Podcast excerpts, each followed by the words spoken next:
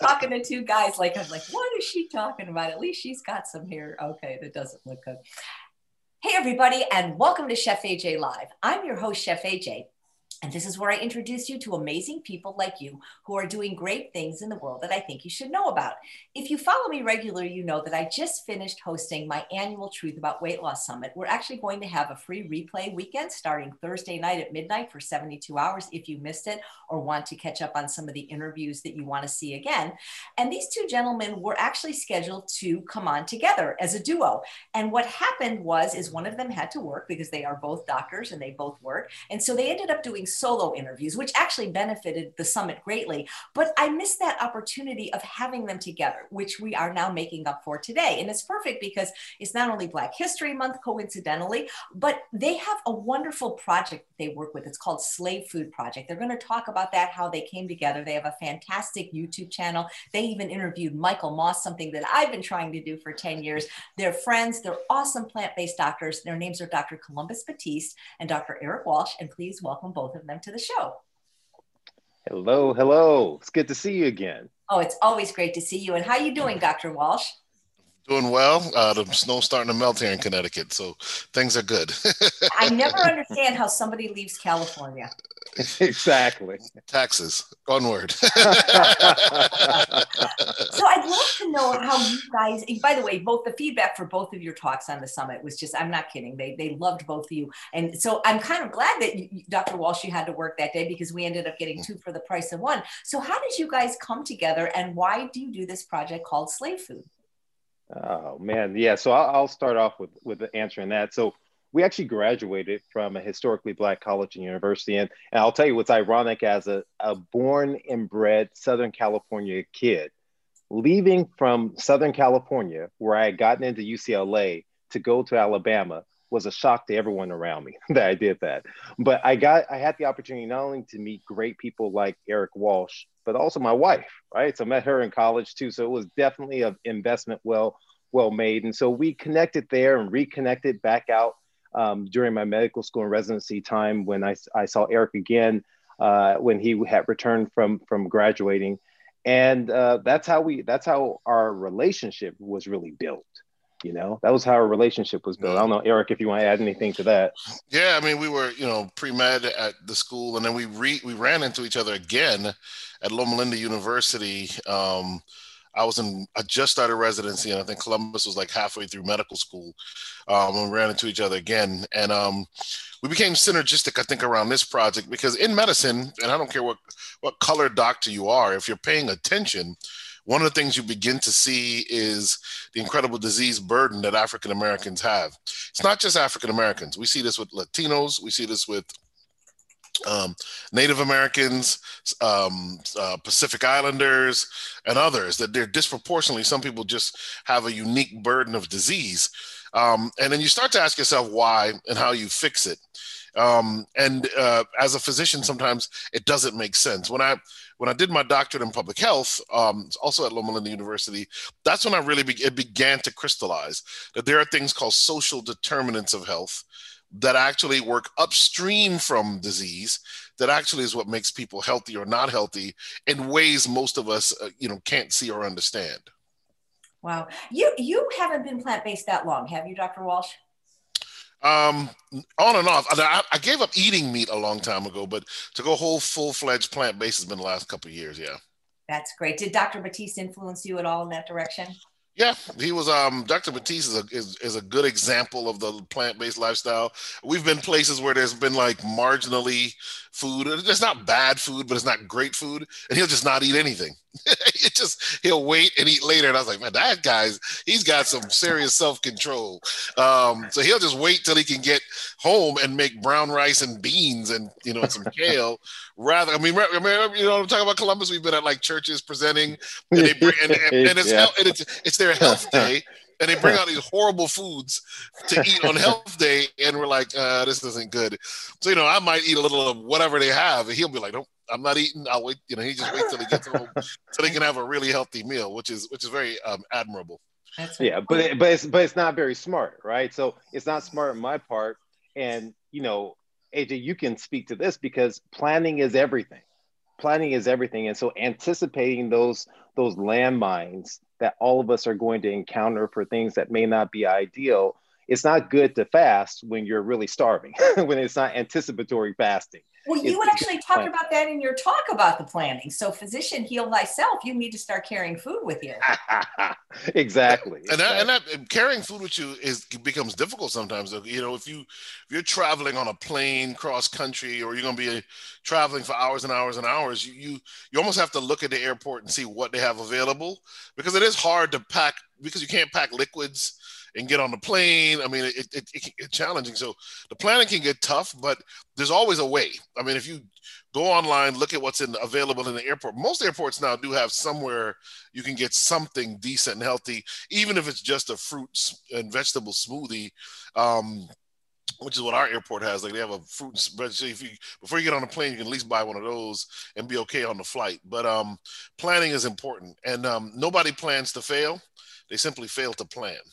I love that. The only airport that I, I had struggled with was Memphis. That was the only airport I couldn't find fruit or vegetable at. That, that makes sense. That Yeah. makes sense. But isn't it interesting that churches are notorious, like hospitals, for actually serving the least healthy food to their people?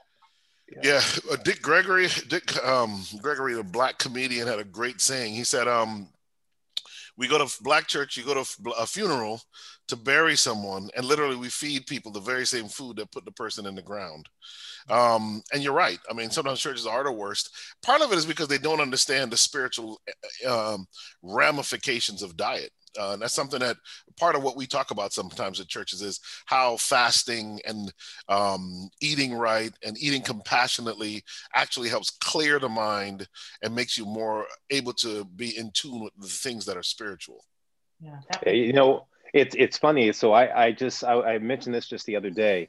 I have a nurse, and I big I apostle, apostolize eating healthful and wellness and everything of that sort. And so there was a nurse for Lent who decided that she was going to go back and go plant based. Now I've worked with everyone. I've given lectures within the cath lab confines. And so yesterday she saw me as I was rushing out, and she said to me, she's like, you know, doc, I gotta tell you, I've been doing this. He goes, the first couple days are like a detox, but I feel better. I feel clearer, I feel sharper, and that is the consistent theme that everyone hears. And so that that that clarity that Eric speaks about, it's something that's pervasive. We all see it, and it all comes out, and it's so important to embrace it. And once again, why go back? And that's what we were she and I were talking about. It's like, why do you go back when you feel better? Go back to, to eating the foods that put you that put you inside of this kind of zombie state.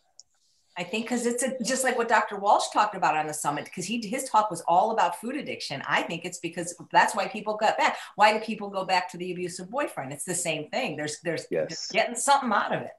Yeah. Yeah, it, it, we a lot of us are codependent on food. Um, you know, I, when I used to do addiction medicine, we used to do a, a stop smoking class. And I remember when they were training us to teach the veterans, this was at a VA hospital in Loma Linda, um, the classes, one of the things they told us was many of these veterans, when they had something good happen in their life, they celebrated with a cigarette.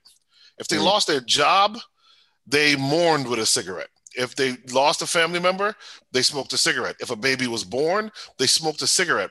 Literally emotionally, they never truly experienced life without the impact of nicotine, which is profound. So that when they finally go to quit, you've now got to deal with life without any filter, without any buffer from these chemicals. And I and I've come to the conclusion that, especially after talking to Michael Moss and reading his book uh, several times, that this is the same thing with food. A lot of us have never had to live life without the power of these modernized kind of Franken foods that are mood changing. They literally change your mood. Um, so when you when something good happens, you go out to eat to celebrate. Something horrible happens, you go home and you eat, and it, that makes it so difficult. So you you you might feel better for the forty days of Lent while you give up these foods, but you are trained after Lent that when something emotional happens, for the good or for the bad, I've kind of got to blunt it by having the food that I associate with that event. Mhm. We haven't changed the routine. So that cue is still there. That event, that trauma, that frustration, that life event that then leads you back into the same sort of fake reward system that's there and forming this habit loop. And the, the crazy part is, is that it starts at such a, or, er, or er, an early age you know, and that's you know you have the coke, you have the commercials with the sodas, and they're they're showing the the emotions and the relationship between the father and the son, and and going out and you know, I, I, used to always tell the story about with my dad. It's kind of going out with my dad. I still can smell the place whenever I tell this story. I remember going out and he loved soft serve ice cream and pineapple on top. And I can remember this little grimy place that sold this. I remember the specific smell, and it brings back this memory. And the memory is not just a memory, it's a sense of emotion that's there right. of this bonding, this this relationship mm-hmm. that I had that's lost. And so you can imagine so it's it's not it's not surprising why people do this, just like what you're saying. So, what can we do instead of medicating uh, our mood with food? Because, let, you know, one of the experts on the summit, one of the food addiction experts, Dr. Joan Ifland, said that you can addict anybody to any substance if you give it to them early enough and often enough. Mm. Absolutely true. And I think one of the things you have to throw in there for our project, when we're specific, this being Black History Month, when we're specifically addressing the health disparities that impact Black America, um, you have to remember that, that all of what we're saying is compounded by the weight of race and racial issues in this country. So, um, you know, if you expose someone to something early enough and often enough, they will become addicted. They, you know, I, have met people who are very straight laced, never had a drink in their life, have have an orthopedic um, surgery done, and after seven days of taking the um, pain medicines, they're addicted to them. So it can happen to anyone. It, it, really can. But if you throw in stress and if you throw in um, some of the big challenges that whole groups of people in this country face, it becomes even more easy. So again, you have to look upstream a little bit. One, look at advertising. Who, mm-hmm. what is the advertising like? You know, I used to think advertising wasn't very powerful, but I read study after study after study that says that what we watch on television during the commercials and during the show. So I used to think it was just the commercials, but actually during the show it's just as potent. If Product people are smoking placement. cigarettes on the show, if they place, place products, if someone speaks about meat in a certain way or cheese in a certain way, all of that are like the mirror neurons in our brain want to do what they're showing. So one of the things that has to happen to me is that we've got to find a way to begin to remove some of these things from in front of people. African Americans, we're talking about Black History Month, really the only group in the country where menthol cigarettes were advertised to them, a more dangerous form of cigarettes, and malt liquor was advertised, a cheaper, mm-hmm. kind of more dangerous form of alcohol um, was was advertised, and you could see this in black magazines, billboards in our neighborhoods. Um, advertised disproportionately. So when we talk about how do you undo some of this stuff, some of it you got to step upstream and say, we don't want six year old children walking past billboards with certain foods on them their entire life. We don't want them when they watch, you know, black entertainment television or, or one any other uh, kind of ethnic programming on any channel. You don't want them to be disproportionately targeted by fast food companies or junk food companies. And that is what the research actually shows is happening why why you know it's so funny i'm so embarrassed to admit it i used to smoke uh, when i was much younger and it was a bad idea because i'm vegan and i'm i'm asthmatic but i always smoked menthol. Why would they do that with menthol? Um, the menthol cigarettes were supposed to be um, smoother in taste. Um, there's some who would say it actually is a better delivery of nicotine so it's actually more addicting um, but you could tell people it was like healthier um, uh, you know, so some say it was cheaper to make, but the menthol cigarettes are just just one of the ways to try and hook uh, black people. You know, so if you're a, if you produce an addictive product that changes mood, who would make really good customers? People who are chronically stressed, stressed out. And uh, the food industry, I think, on some level understands that. Never mind, you add in the fact that many of these individuals don't have the same financial resources, so you can make these products cheaper more dangerous, more addictive, um, and you're going to make a lot of money off of people that you otherwise wouldn't have made a dime off of. That's it's important. It's important to mention too, as well, that this the idea of menthol cigarettes has now kind of transitioned into this vaping and this mm. this flavored vaping that's Absolutely. there for kids and so forth with all these things, and it's becoming essentially an epidemic in of itself that's going to lead to ill consequence out there. You know, it's interesting though. Cigarettes are not cheap anymore. They're not, right? They, they, they keep getting more and more expensive. And one of the things with cigarettes is whether people uh, s- still smoke. I don't think anybody's walking around thinking so smoking is healthy. And it's certainly not really socially acceptable anymore. You can't smoke in most workplaces. And, uh, and it's funny because Dr. Lisle when I had him on the show, said that a lot of people ended up quitting just because of the inconvenience of having to take the elevator and go outside, things like that.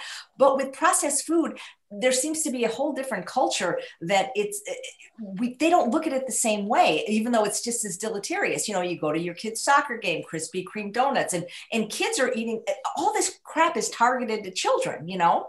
Yes. Well if you can just like your, your addiction specialist said if you can get somebody on early enough uh, which if you're at a company you know what you want is that you want someone hooked for life. I mean so you know when i was a little kid we my mother didn't buy sodas but I can tell you, I was young um, when I first had a thing of Dr. Pepper.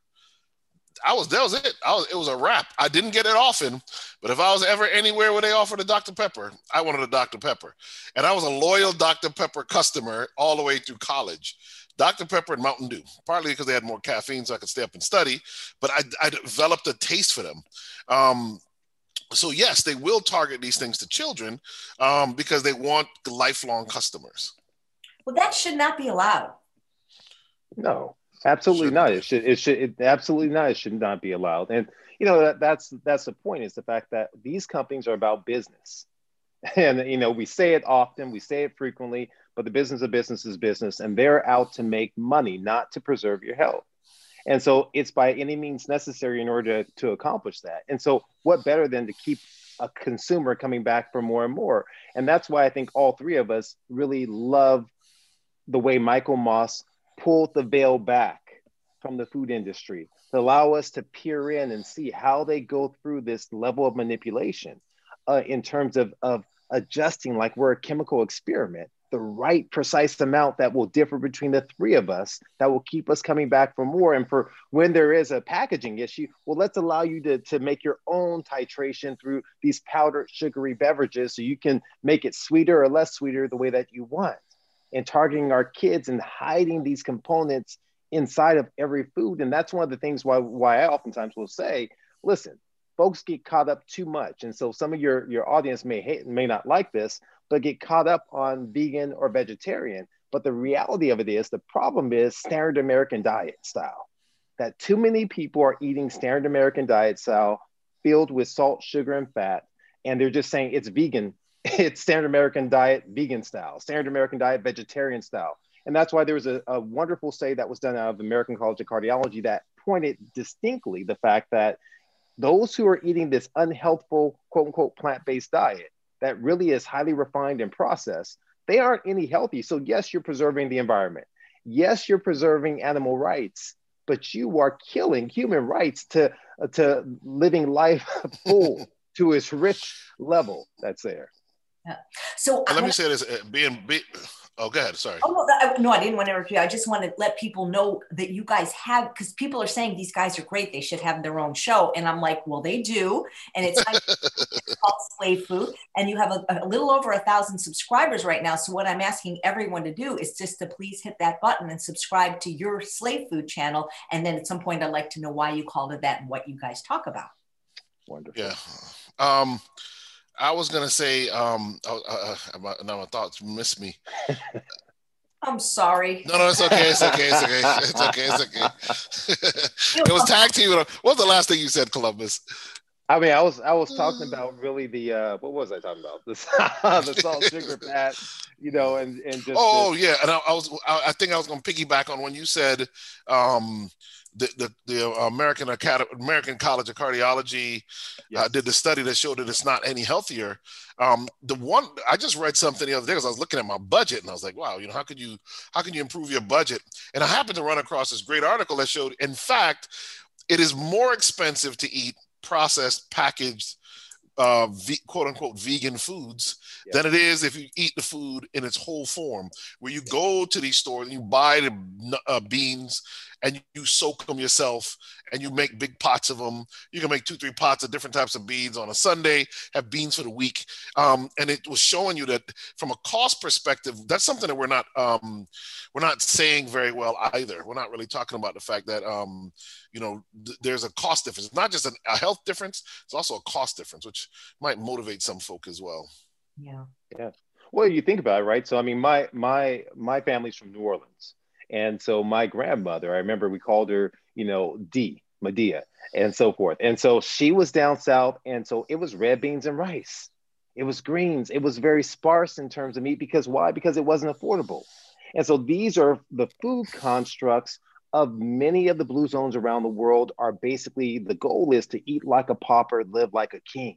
That's really the goal. When you eat the foods of the earth, you know, whether it's the corn and squash, uh, if I'm from a Latino country, if it's if it's the root foods and vegetables from a West African heritage, uh, the beans, legumes, the rice, these are the things that are comprised really truly a helpful diet. So, what is slave food, and why is your venture together called the Slave Food Project, and your YouTube channel called that? I'll let Columbus take this one. yeah, no, you know, so so when we looked at the idea of slave food, as we were kind of coming, so slave food first and foremost, it is the manipulation of nutrition for profit and for power. That's clear. You see, we've just been talking about this whole entire time. We've spoken really about how the food industry, their goal is to manipulate the food, not for our health, but for profit not to, to manipulate it for our wellness, but for power to have more more shelf space that's there is number one. And, and so we what we do is we take our listeners through a journey of how this has been applied throughout the history of the African American journey in one aspect, but also how it's also applied to the, the, the perspective of Americans as, as a whole. So we walk folks through this journey from the slave era time, but we also focus really in this construct, this new construct of this food deserts and food swamps, where you have this plethora. So, what we outline to people are all the components of what we spoke about before. Slave food is not just a historical connotation, it's more of a double entendre, more of a triple entendre. You're looking at you're enslaved to your environment. You're enslaved to finances. The fact that perhaps through government government subsidies, and finances and WIC and SNAP that you're limited in types of food that you can purchase. That the bus limits perhaps the amount of bags you can carry if you were to go grocery shopping. That now, when you're faced and you're choosing what to eat and you're stressed out, that the advertisement, that also a component from dairy checkoff, goes to subsidize, which means your tax dollars to subsidize foods that have been subsidized, whereby the fact the Journal of American Medical Association showed that if you consume the foods that the government subsidizes, you're more inclined to have cardiometabolic disease, right? Obesity, diabetes, heart disease, you know, all of these variables that are there. So it's deeper. We're all enslaved to these things. Uh, you know, AJ, I mean, before I first met you, I'm, I'm, gonna give you credit for my, in part for the transformation, your, your role in my transformation when I met you. I remember going to the grocery store and when I committed to move from eating any and everything or a junk food, Itarian vegetarian diet to eating a whole food plant based diet, I remember having all my food on the conveyor belt at the grocery store line. And we've all been in the grocery store line, and what surrounds us on each side? Candy and sodas and chips. And so I'm really diligent. I'm eating just this healthful food, and I'm sitting there waiting waiting as the person's looking to write their check and do everything of that sort. And at the last minute, I snatched the candy off the side. Not one, but two of them. I put it on the conveyor belt, and the checkout clerk says to me, Man, I thought for a second you were the healthiest person I'd ever seen in my 20 years working here until I realized you're just like us. You're just like us. Those words just rang in my head and they stayed there with me the fact that I was addicted despite what I wanted to do, I was still going in, I was enslaved to this product.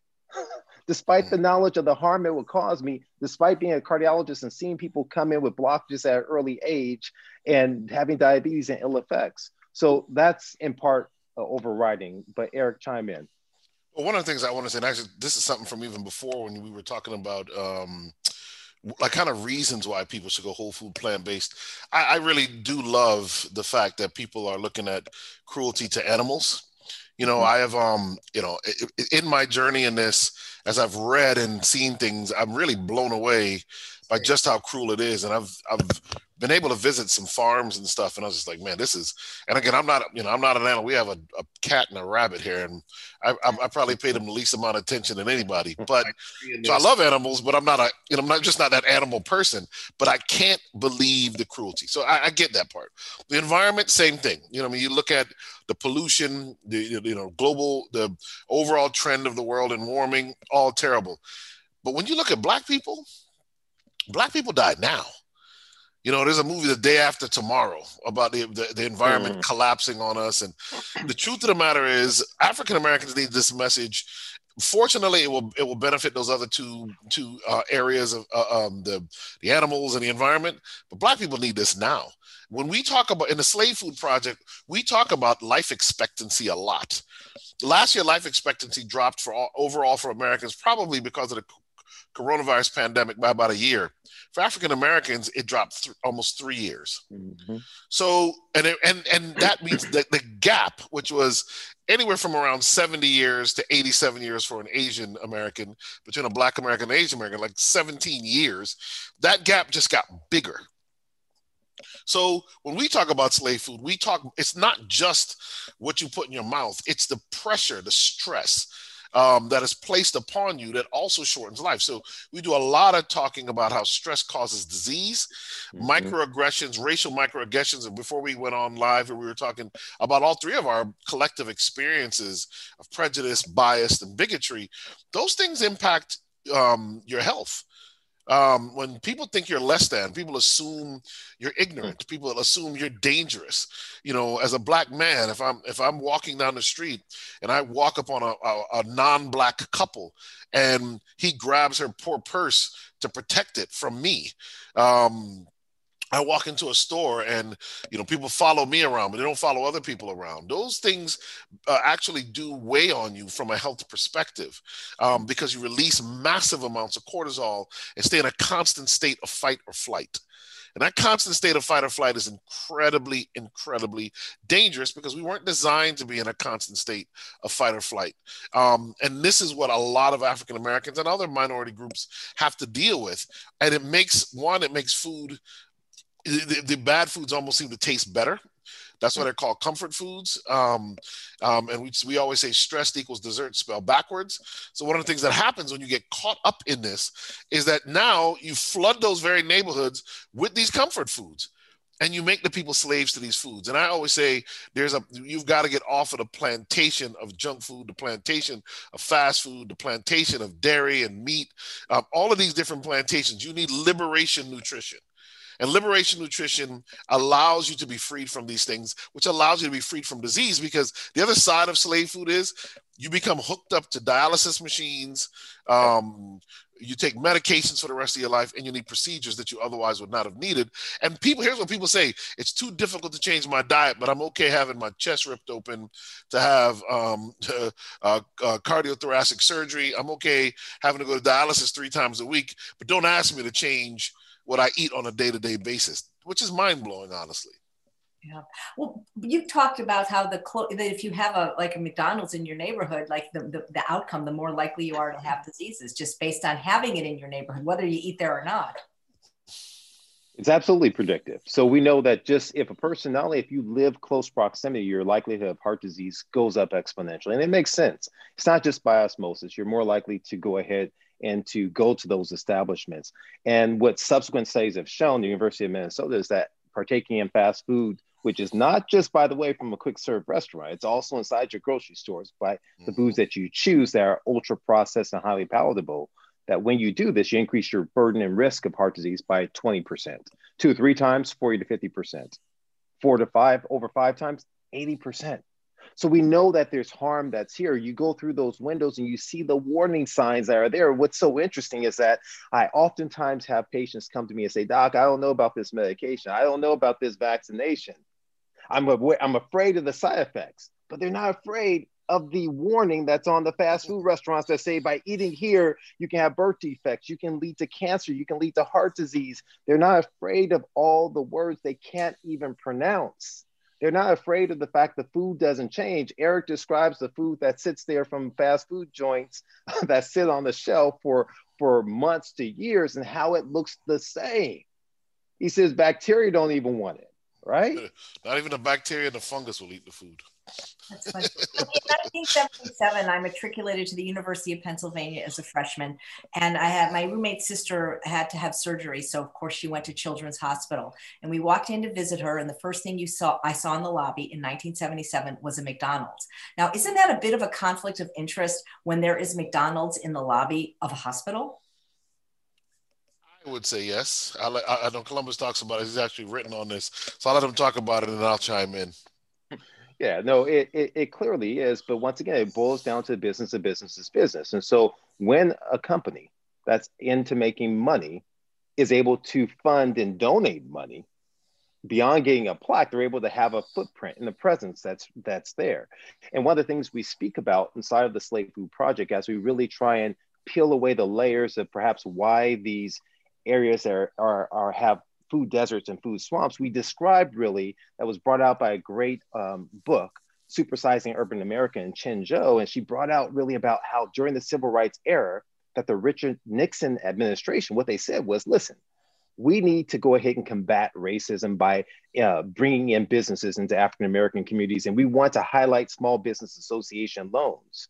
And through lobbying and other efforts, many of those loans went to fast food restaurants who had a wider profit margin. And so they began to infiltrate that there, that they began to have a presence in multiple locations. And so we see this transition over into the healthcare industry too as well. And you know, Eric is the one who who makes a great statement where he says resources go where value is placed. Resources go where value is placed. And so we see this inside of medicine consistently consistently about the fact that we place value in the wrong place. And so if it's more about building a new wing and we'll take money and allow the presence of certain establishments there, that's problematic. It's problematic. Yeah, I had a I had a um a, a, friend of mine. I can't even say what part of the country it was in, um because I don't want her to ever get in trouble. But she was working as the head of um, nutrition and diet and dietetics for a hospital that was a part of a major chain. In fact, the group that owns the hospital is actually known for, for promoting vegetarianism. That's all I'll say. And um, she tried to simply remove red meat from that hospital as the head of nutrition and dietetics. She's whole food, she's plant based, and she just said to the hospital, "Look, maybe we should take the red meat out, um, you know, just as a way way to make our offerings more healthy." And she almost got fired just for making the suggestion because they were far more concerned with how the public rated them on dish after discharge from the hospital so that they would have people come back. And I said, it's an unfortunate truth because if there was ever a hospital with enough courage to actually feed people healthy food, um, they would actually have people drive out of their way to get to that hospital because of all of the benefits that that would have um, for their patients, even in just staying in the hospital three or four days. They would begin to see the benefits of eating healthier. Yeah, that, that part is absolutely true. That's one of the most devastating parts is the fact that our our hospitals, our insurances, our physicians are all rated. This public rating, which is good. You want feedback from the public on how you're being treated. But when it conflicts with providing treatment and therapy, that's to their benefit. And now you have hospitals who will rather choose to maintain this level of five star status rather than to apply it. It's understandable from a business standpoint, but not from a wellness standpoint and from a true wellness and a therapy for true health care, not sick care, you know, there has the system is broken and the system is defunct if it's allowing this to take place that doesn't that doesn't encourage healthful eating. Yeah, it was the same thing with breastfeeding, and they finally came up with that designation that a hospital is like breastfeeding friendly. Um, I forget the actual title of those hospitals now, but um, it took a lot. I mean, here you are, you have women delivering babies um, and and the, and everything that child needs is in the mother. It's the way uh, God designed for that you know that child to be fed in terms of getting um, antibodies from the mother and and healthy fats from the mother and uh, certain compounds that actually develop the baby's brain better, and on and on and on. And yet, the baby would never get a chance often to get on, get to the mother to nurse. They were given formula even before that, and that would destroy the whole process of breastfeeding. And you ask yourself, why would a hospital do that with all we knew for we've known for decades about the benefits of breastfeeding. Well, it's everything Dr. Batiste just said. I mean, it has everything to do with profits. It has everything to do with people coming in and giving samples, and and and mm-hmm. it's just a really sad thing because um, not breastfeeding children is probably one of the major contributors to to cancers in this country, diabetes, and obesity. Um, just simply the fact that we don't make sure that pretty much every baby that can possibly breast, be breastfed is breastfed. It's funny that you mentioned that because just a couple, well, actually, the last two guests on the show both were pediatricians. And we talked about how there are certain circumstances in which a mother just can't yeah. breastfeed and maybe she can't get uh, milk from the bank. But what they put in formula, I don't know if Michael Moss talked about it in his book because it's been a while since I've read it. But what is baby formula? It's processed sugar, fat, and salt. In breast milk, absolutely oil and salt and corn syrup. I mean, they're addicting the infant from like day Absolutely. And and when when a baby nurses from the mother's breast, the ba- there's a there's like a natural stop you know naturally the baby gets full and stops. When they when they bottle feed and it's from formula the baby just will just keep eating and eating and eating and eating and eating and eating. And it i remember reading years ago when i used to do a lot of uh, breastfeeding promotion work um, that literally this is probably the first step in the in in having um, a population that has a dysregulated appetite because you learn to overeat even in infancy um, because of what we feed children. And so again, you make you make us slaves. You know, if that formula is consistency is more like what you're going to taste at a fast food restaurant, which it is, what are you going what's going to happen now if that mother is eating a whole food plant-based diet and nurses that child that child is going to get the nutrients and the feeling and the taste for the diet of their mother oh, that's so it's just you know i was born to a morbidly obese mother who bottle fed me and it's like it's like i was screwed from the gate well, you you overcame it clearly. You I know, overcame. it took me fifty years, and I'm still I know. as anybody else to that stuff. I just don't touch it anymore. I mean, I've learned, like a true drug addict, that you just don't go near it. That the best amount is none.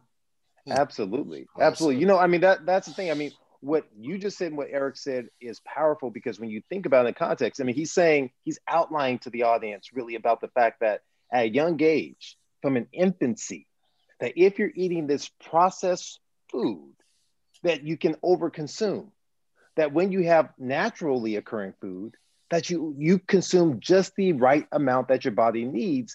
And so it, it matches the studies that have been done time and time again, whether or not it's in rodents, whether or not it's in about overeating and sugar and fat in combination, this hyperphagia, this excessive eating that we observe, that we're overfed and undernourished considerably inside this country and that we're seeing the ill effects of it constantly. You know, I think it was last year, I believe it was last year that they they CNN released an article talking about the greatest the national security threat that's amongst us, and it's really the the the the pandemic of of overweight and obesity and chronic diseases that now are not even allowing our youth to enter into the military is what we're seeing that's here. This is from our, our our youth our kids and our future is what we're seeing this just explode Hmm.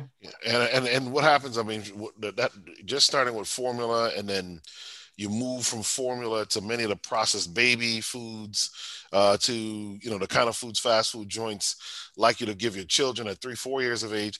One of the things that's strikingly absent from all of these things is fiber. Um, and so you you develop a palate for a diet that has no fiber. You don't learn to chew fiber. You don't learn to you, you don't feed the good bacteria in your gut with fiber. And we know that when those good bacteria are fed with fiber, they actually produce fatty acids chains that actually are released into the bloodstream that signal and tell the brain we're full. We're, we're full because we have a colon full of fiber. So we must be full because because it's fiber that far down inside of us, and it turns down the appetite. So imagine if you grow up on a diet completely devoid of fiber, you never get that extra piece of appetite regulation and um, so you have a, so so people are shocked. Well, we have a nation of obese people. We have a nation of people who have literally skirted several of the mechanisms that we were designed to have to actually help us to control our appetites. So it only makes sense that that's happened. And and to your point, uh, Chef AJ, most of us actually were raised in environments that were obesogenic. Our mothers didn't breastfeed us; they bottle fed us. Then they gave us Pop Tarts and and whole milk and and sugary cereals, and it wasn't their fault. You know, we were taught that all of these things are healthy, and you know how they duped us into thinking that is they stripped it of all its nutrients and added back four or five of them and said it was fortified. Oh, this is rich in, you know, these five nutrients. And your mother's thinking, oh, this is good. My kid is getting vitamins and minerals, not realizing there are a plethora of other phytonutrients, micronutrients that the child needs that they're never going to eat, get eating the standard American diet. Yeah. Well, so somebody's asking, well, what what formula can you recommend if you can't breastfeed? There is no formula that is is good. You've got to get it from the milk bank donating them. Yeah, my my my suggestion would be if you if you're in a place where you can get a milk bank and get get and feed the child that way, it's going to be much much better for that child. Um, after that, you know, you just talk to your pediatrician because everything after that is is is a highly processed uh, substitute for mother's milk. Yeah, absolutely. Were you the guys that said that the, the slave food was it from you guys? I learned that the saying "high on the hog" came from that. Yep. yes. So interesting. I think I think when we talked, we talked about that. That um, high on the hog is what the slave masters ate, right? So mm-hmm. it's a good thing to be high on the hog. But what the slaves ate was low on the hog. It was the guts, the internal organs, the feet, the snout, um, those types of parts of the pig that should have been tossed were given to the slaves. But well, nobody should be eating a pig at all. I mean, nobody should listen. But here's the but it's but it represents something. So it's not yes. what they were eating; it's the fact that the slave was giving the refu- the refuse. The slave was given what nobody else wanted, um, and so the slave masters obviously could eat that, and then eat all of the fruits, vegetables, anything that the the, the, the, the plantation produced they could eat it. Now, many of the slaves skirted this by getting a little patch of land and being able to grow a little something, as um, Joel Fuhrman talks about in his book Fast Food Genocide. But um, uh, in general, the, the, you know obviously eating pig was was a horrible thing. And if you look at the world, I think there are a billion Muslims in the world that don't eat pork. Um, and um, you know, there's a large contingency, a large percentage of Jews that don't eat pork, and even a pretty large percentage of Christians who, for the same reasons as the Jews, don't eat pork as well. Um, so you're right; it's not a it's not a food that should be eaten. But if you're not given, if you're doing that with a pig, you're probably doing that with every other part of the plantation. And Frederick Douglass, one of the quotes we use, he talks about the fact that they gave them tainted um, tainted um, herring. They gave them, you know, the worst uh, bit of the vegetables that might have been left over, so that they had a really poor diet overall. so how can we fix this mess, guys?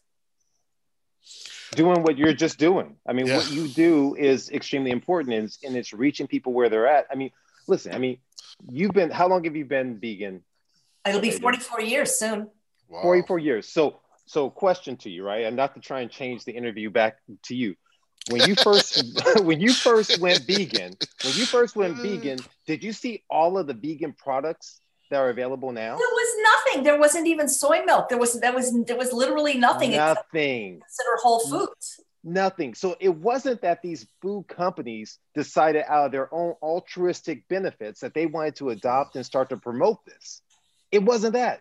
It's because they figured there was a market, there was a demand that that who people demanded better. They demanded options that were going to be better. So it starts with the people as consumers. We have purchasing power to demand certain things. So it's about educating. We can't rely upon our physicians, are these other uh, professionals that are out there completely to provide all the information, all the answers regarding nutrition. We need to, to search. We need to be curious. We live in an information society and learn and then go to your physicians and try to tease out, okay, and help you glean and work through it. I think by doing that, the force of your dollars can help dictate what happens that then goes to legislation. You know, Eric brought up earlier social determinants of health, which is the community that you live, you play, you work, you age, and you pass away. There's also something called political determinants of health. This is where the federal laws and judiciary system come into play, and laws are implemented and regulate that set up systems for hospital regulations or for dairy checkoff or various things. And lobbying has to take place there to fight against this. But another level are moral determinants of health. And there has to be a moral code that says you deserve better, that you have the right to pursue life, liberty, and the pursuit of happiness. And that means revolving around uh, an energetic body and person and leaving an earth that's better off for our kids. Thank you. To what, when did you guys decide to start a YouTube channel? And I, I, was really so impressed that you, you, Michael Moss has a new book come, come on, coming out called Hooked, and you actually hooked him for an interview. It's not easy to do that. well, hopefully, we open him up to a, um, a whole new audience too. I mean, a lot of folk who who tune in and see our program um, don't often, you know, may not be a lot of folk who read a lot of these books. So we're hoping that we actually expose him to um, the black community and, and a, a, big chunk of the black faith-based community where a lot of churches here in defense of the churches a lot of enlightenment is beginning to happen in the churches. Um, many of the leaders pastors are beginning to wake up and say wait a minute. Um, you know I'm, I'm visiting too many of my members in the ho- hospital. And there have been a few hospitals in a few uh, um, uh, churches in the south that we've done presentations for. And literally their pastors are saying listen enough is enough. You know we've been feeding people soul food for all these years and all i'm doing is having to visit them in the hospital and then and then have early funerals. And I want them to eat better. So these pastors are whole food plant based, and they're trying to convince their congregations to be. It's a power. You say, what do we do about this? I mean, there are there are institutions in our country poised to actually take this change to the masses and begin the process to overthrow what has been happening. And one of them, one of the strong ones, especially for the black community, is the church the truth of the matter is if you got black churches to come together and many of them do what we call a daniel fast every january from the book of daniel and anybody wants to see it you read the first chapter of the book of daniel. It's a powerful uh, uh, story of hebrew boys who, who go to babylon and decide not to eat the king's meat nor drink his alcohol and then are in a test against everybody else and do better.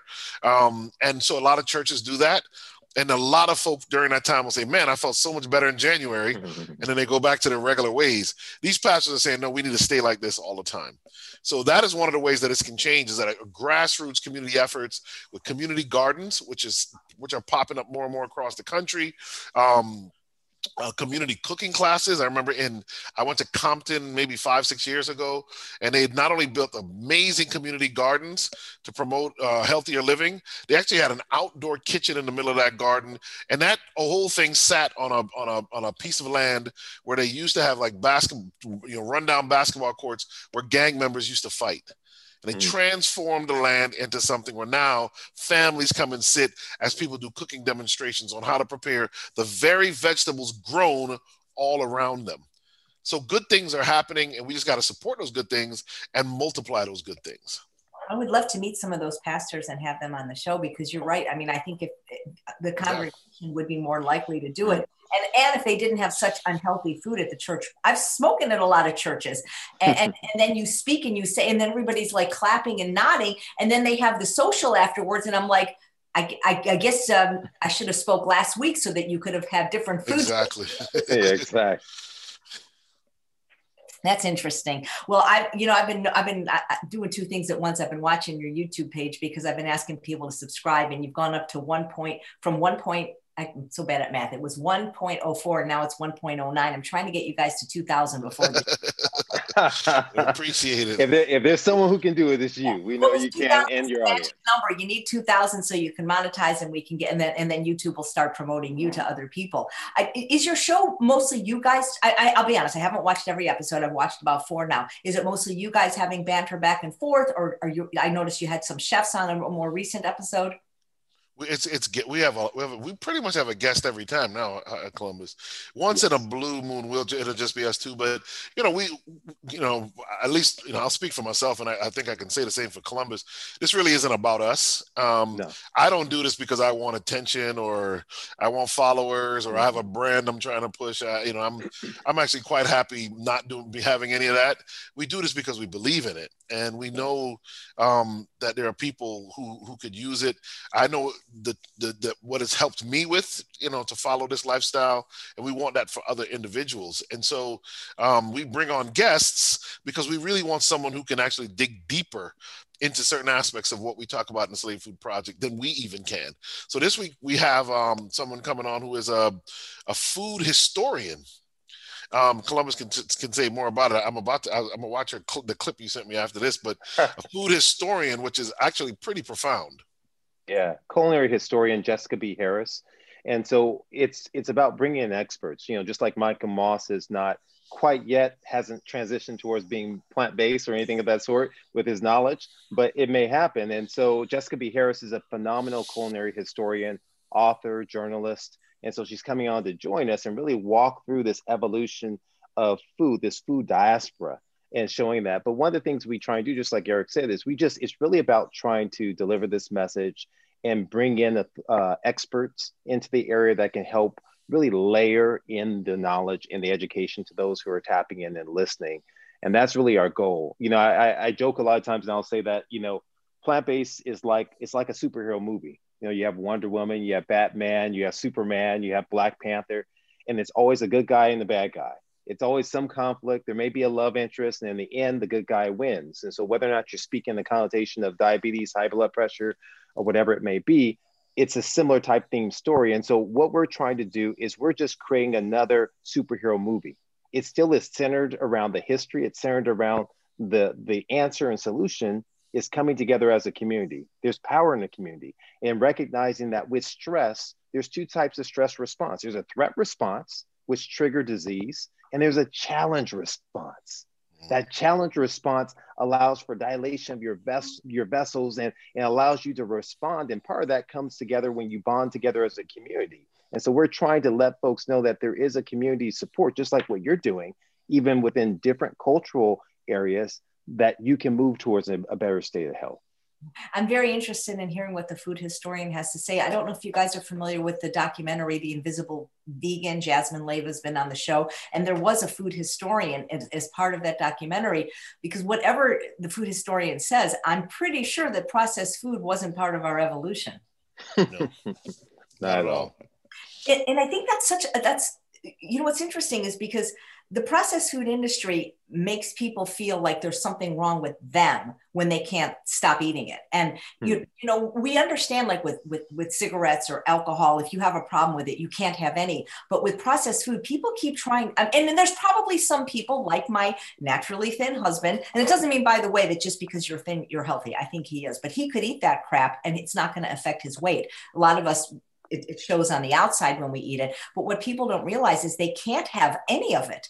it. You can't moderate something that's that's so highly addictive. At least many people can't. Well, I'd say that when I used to work in that addiction medicine uh, clinic at the VA hospital, we would have stories of people who had quit smoking for eight years, 12 years, 15 years.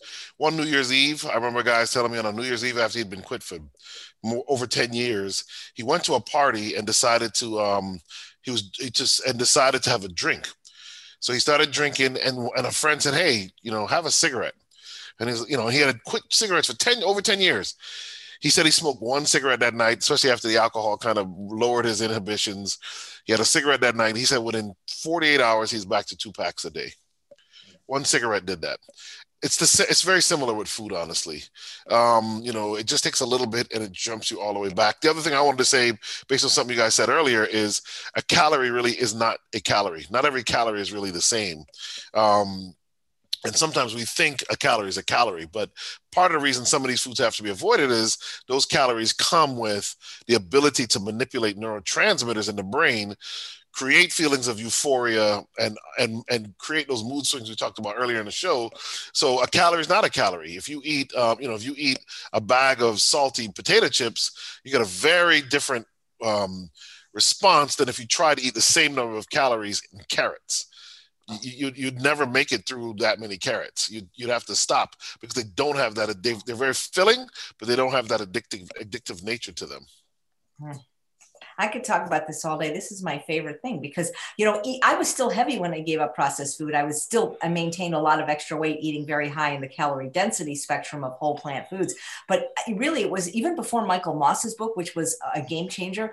There was a book before that, I don't know if you're familiar with, by the former head of the FDA under Bill Clinton called it was by Dr. David Kessler. What was it called? Uh, the End of Overeating, where he started to expose the mm-hmm. idea that sugar, fat, and salt are addictive by themselves, but even more so in conjunction. And I remember just stopping processed food immediately, even even organic, health, healthy vegan processed food, because when I figured out what they were doing to my brain chemistry and my palate, I said, I'm not, I'm not giving them any more of my money. Forget it. Mm-hmm. Got me mad it's crazy. It, it really is crazy when you stop and you think about the fact that we're legitimately a science a science experiment, and the fact that we're so trusting when it comes to food.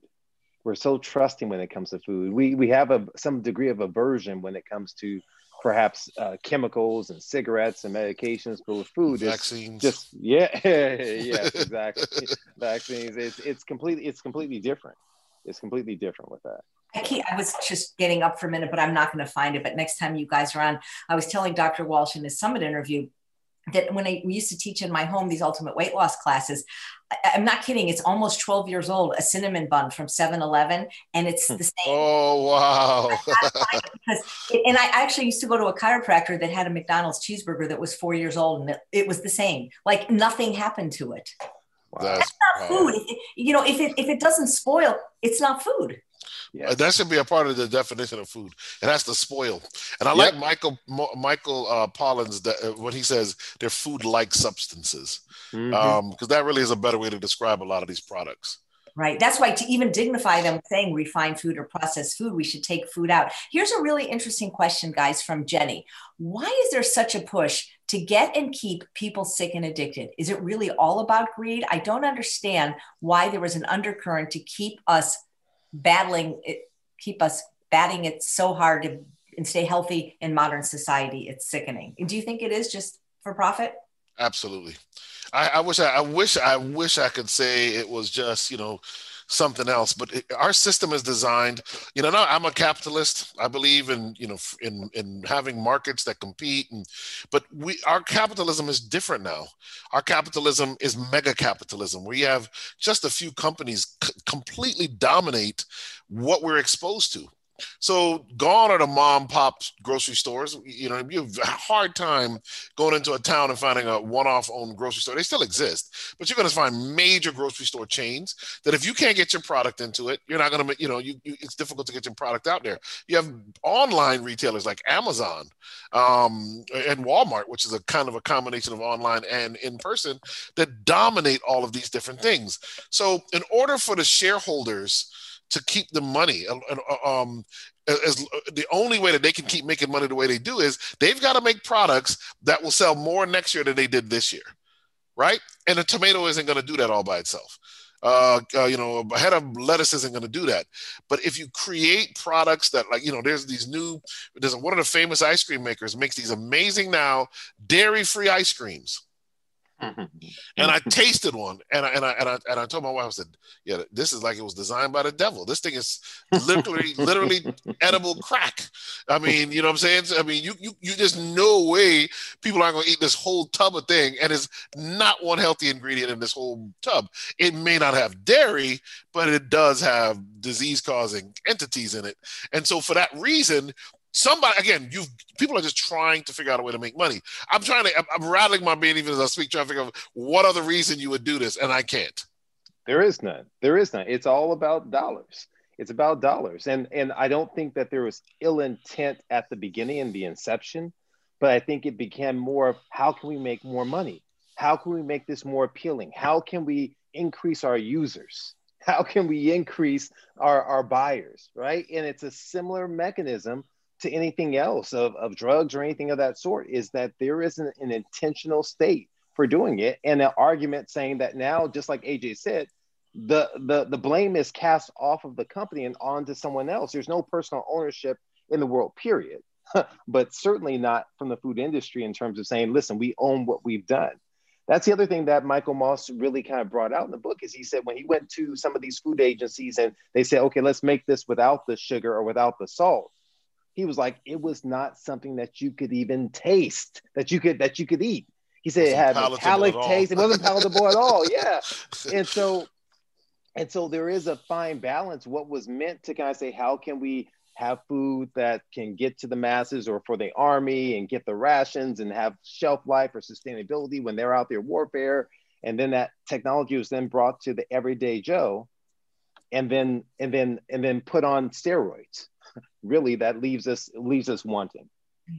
You know i mean the people i'm an ethical vegan by the way. Obviously at 17 you don't go vegan for the environment. In 1977 and I, I didn't know anything about health.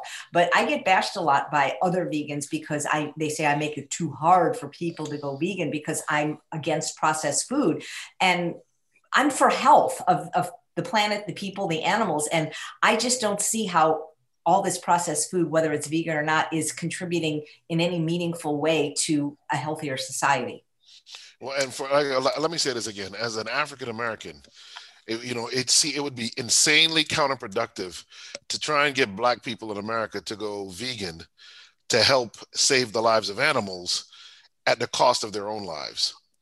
When you look at the health disparities that affect African Americans, so for us the beautiful thing about promoting a whole food plant-based diet in our community is it will automatically save animals because African Americans actually eat more meat than anybody else uh, uh, when you when you do a pound for pound, except for beef, except for like steaks and beef.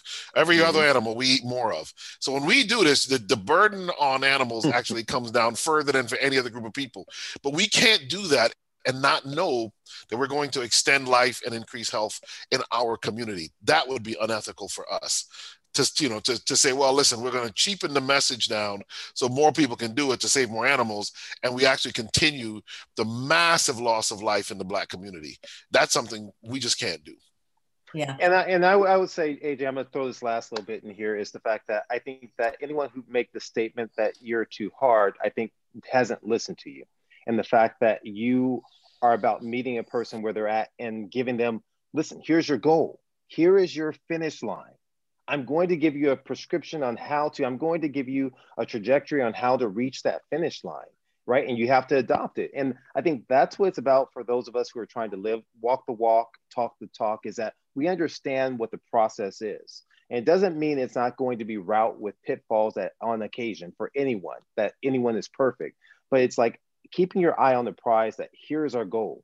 Our goal is to move towards eating whole food, plant based um, eating, no salt, no sugar, no fat, um, and eliminating these, these processed refined foods. Doesn't mean perfection, it means intention. Every single day is what it means.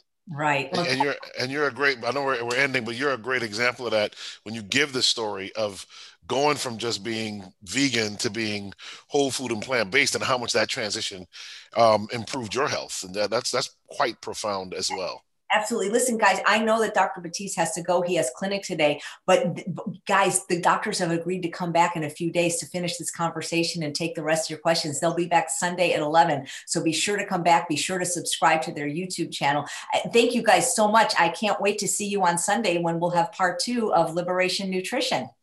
All right. Love it. Can't wait. Look forward to seeing you. All right. And oh, thank you guys so much for watching another episode of Chef AJ Live. Please come back tomorrow when we have a wonderful plant based gastroenterologist on named Dr. Vanessa Mendez. Thanks again.